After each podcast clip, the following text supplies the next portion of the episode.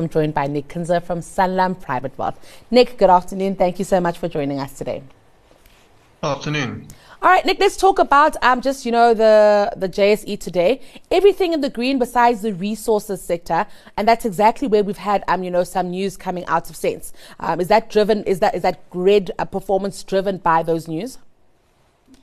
Uh, it is. I mean, it has been a, the commodities been a little bit under pressure the last couple of weeks with a stronger dollar, though we have seen it come back a bit.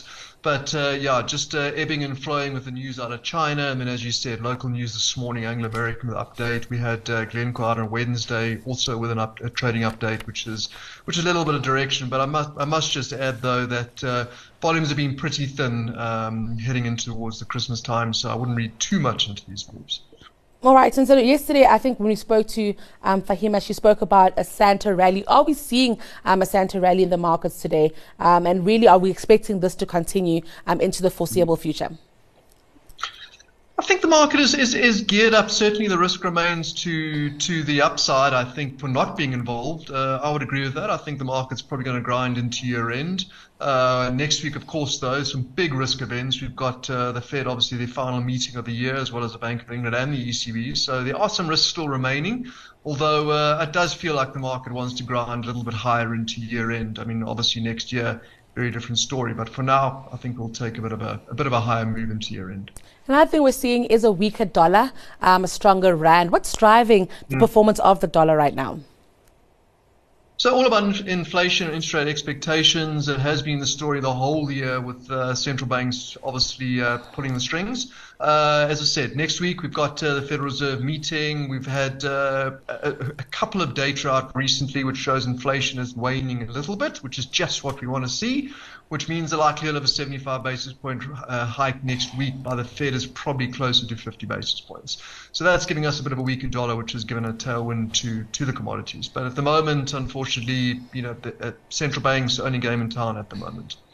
So, Nick, um, is it will a time come, maybe in the next few months, when the markets will stop worrying about inflation and maybe start to look at other things? It's, you know, inflation has dominated mm-hmm. um, markets all year, um, but I think we are seeing, like you're saying, we're seeing inflation um, wane a little bit. Oh, does that not tell the markets that maybe we should be focusing on other things, the possibility of a mm-hmm. recession next year?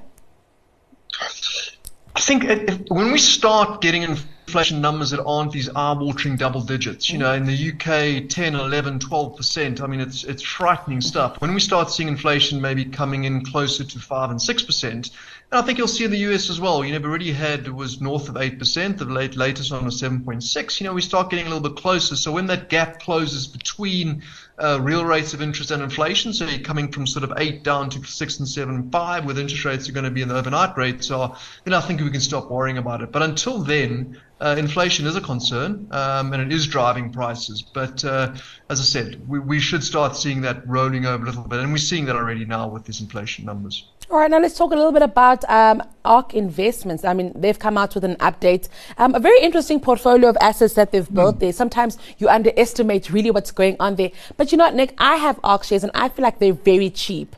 Is that reflective of what's happening in that portfolio?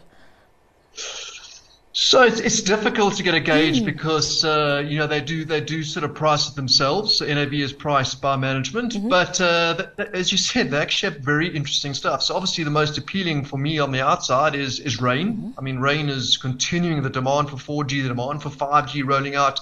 You drive around Sandton as well, you see those grey masks. That's your 5G rollout. So that's very exciting. And then also another one which is not often mentioned, but TymeBank. I mean, mm-hmm. TymeBank is an absolute monster. I mean, they I think they added about 228,000 subscribers for the month of October. Yep. I mean, really fantastic. Those are the stuff we used to talk about Capitec getting. So TymeBank doing getting a lot of traction. And also um, a bit more clarity coming out of the, the operation. I think it's called Time Go along mm-hmm. those lines. That's out of the Philippines. Yes. Um, also very interesting. So I think uh, hold on to your shares. I think they're going to realize some value too. But very exciting uh, basket uh, portfolio that they hold. No, absolutely. Now let's talk about them. Um, Anglo American and Kumba. I guess we could speak to them, um, you know, together. Kumba really, really feeling the issues there at Transnet. Mm-hmm. Um, and I mean, they, they, say that I think they said we revised our production guidance in line with expected rail performance over the next three years, and that feels like such an external factor to base guidance on. But what else can they do, Nick? They can't do anything else. Uh, they completely the that they combine all getting it to the port, getting it to Saldanha and Richards Bay. They are completely reliant on putting it on a train line, and Transnet is responsible for that. So, you know, they're really at, at, at their wits' end what to do. And unfortunately, when you see iron ore prices this morning, 110, 111 dollars per ton, that's the highest level since June. Uh, the fact that uh, the likes of Kumba, which is ultimately owned by Anglo American, can't get it to the port and, and, get these prices is very it's very upsetting for them, I'm sure. But there's there's really not a great deal they can do. You can't you cannot put iron ore with the weight of it onto a truck, onto a flatbed, and get it to the port. That's not going to work. Mm-hmm. But uh, maybe they're making some headway. But until then, uh, another I'm afraid another, uh, I guess, uh, a result of um, just badly run Transnet lines. I mean, I don't want to say too much, but yeah disappointing for shareholders, definitely. Absolutely. Now, well, your stock pick today is Glencore. Um, so that is a mining mm. company that you do believe in. So tell us a little bit more yeah. um, about um, why you've decided to go with that one. Well, Glencore came out, those who follow the share, came out with a trading update on Wednesday, along with a couple of the other miners, but uh, was uh, Glencore's turn on Wednesday. Their free cash flow is still very, very good at 17% thereabouts for 2023. Um, it is a slight downgrade along with the other miners in the copper section and a few of the other things. There's a, there's a definitely a shortage of that.